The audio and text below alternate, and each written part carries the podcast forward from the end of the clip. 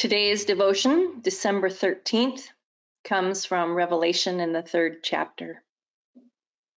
I know your works. Behold, I have set before you an open door, which no one is able to shut.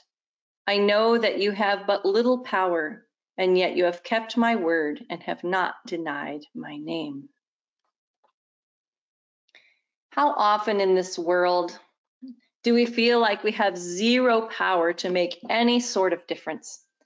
This is especially a strong feeling when we're facing a diagnosis that seems daunting or are caring for a loved one who is sick or suffering.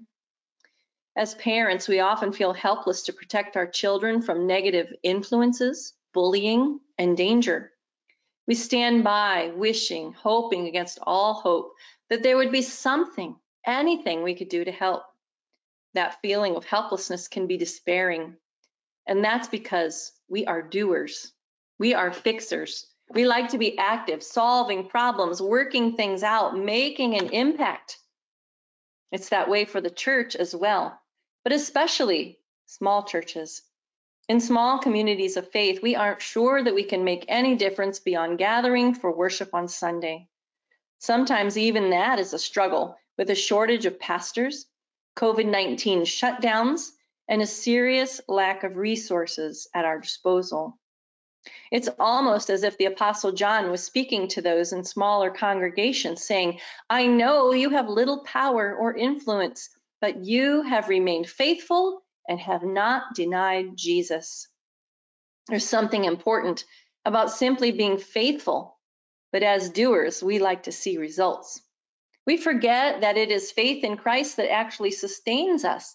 There's a spiritual depth and maturity to being steadfast, relying solely on Jesus, trusting that He will use our lives no matter how much or how little we have.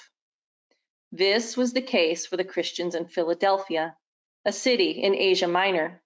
The word of the Lord came to them through the Apostle John, and it was a word of encouragement in the face of trials and rejection.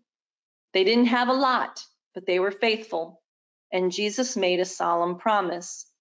Because you have kept my word about patient endurance, I will keep you from the hour of trial that is coming on the whole world to try those who dwell on earth. I am coming soon. Hold fast to what you have so that no one may seize your crown. We have Jesus, and we have Jesus now and forever. When we have nothing else in all the world, be it a lack of power, influence, resources, or anything else we think we need, we always have Jesus. He has promised us an eternal crown and a place in the New Jerusalem, the city of God, with Him. He has given us faith, and has strengthened and sustained us through every trial. He has opened a door for us to his kingdom, a door that no one can shut. Furthermore, he promises to protect us from those who seek to steal our faith, threaten our bodies, or lead us into sin. Hold fast, he exclaims. Hold on to me.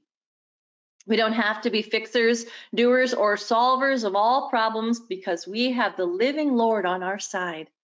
And this is all we need as we wait for his imminent return. Amen. Will you pray with me? Loving God, help us to wait patiently for Christ's return. In the face of our penchant to fix everything, remind us that all we need is Jesus. He will give us what we need and sustain us in faith until he comes again in glory.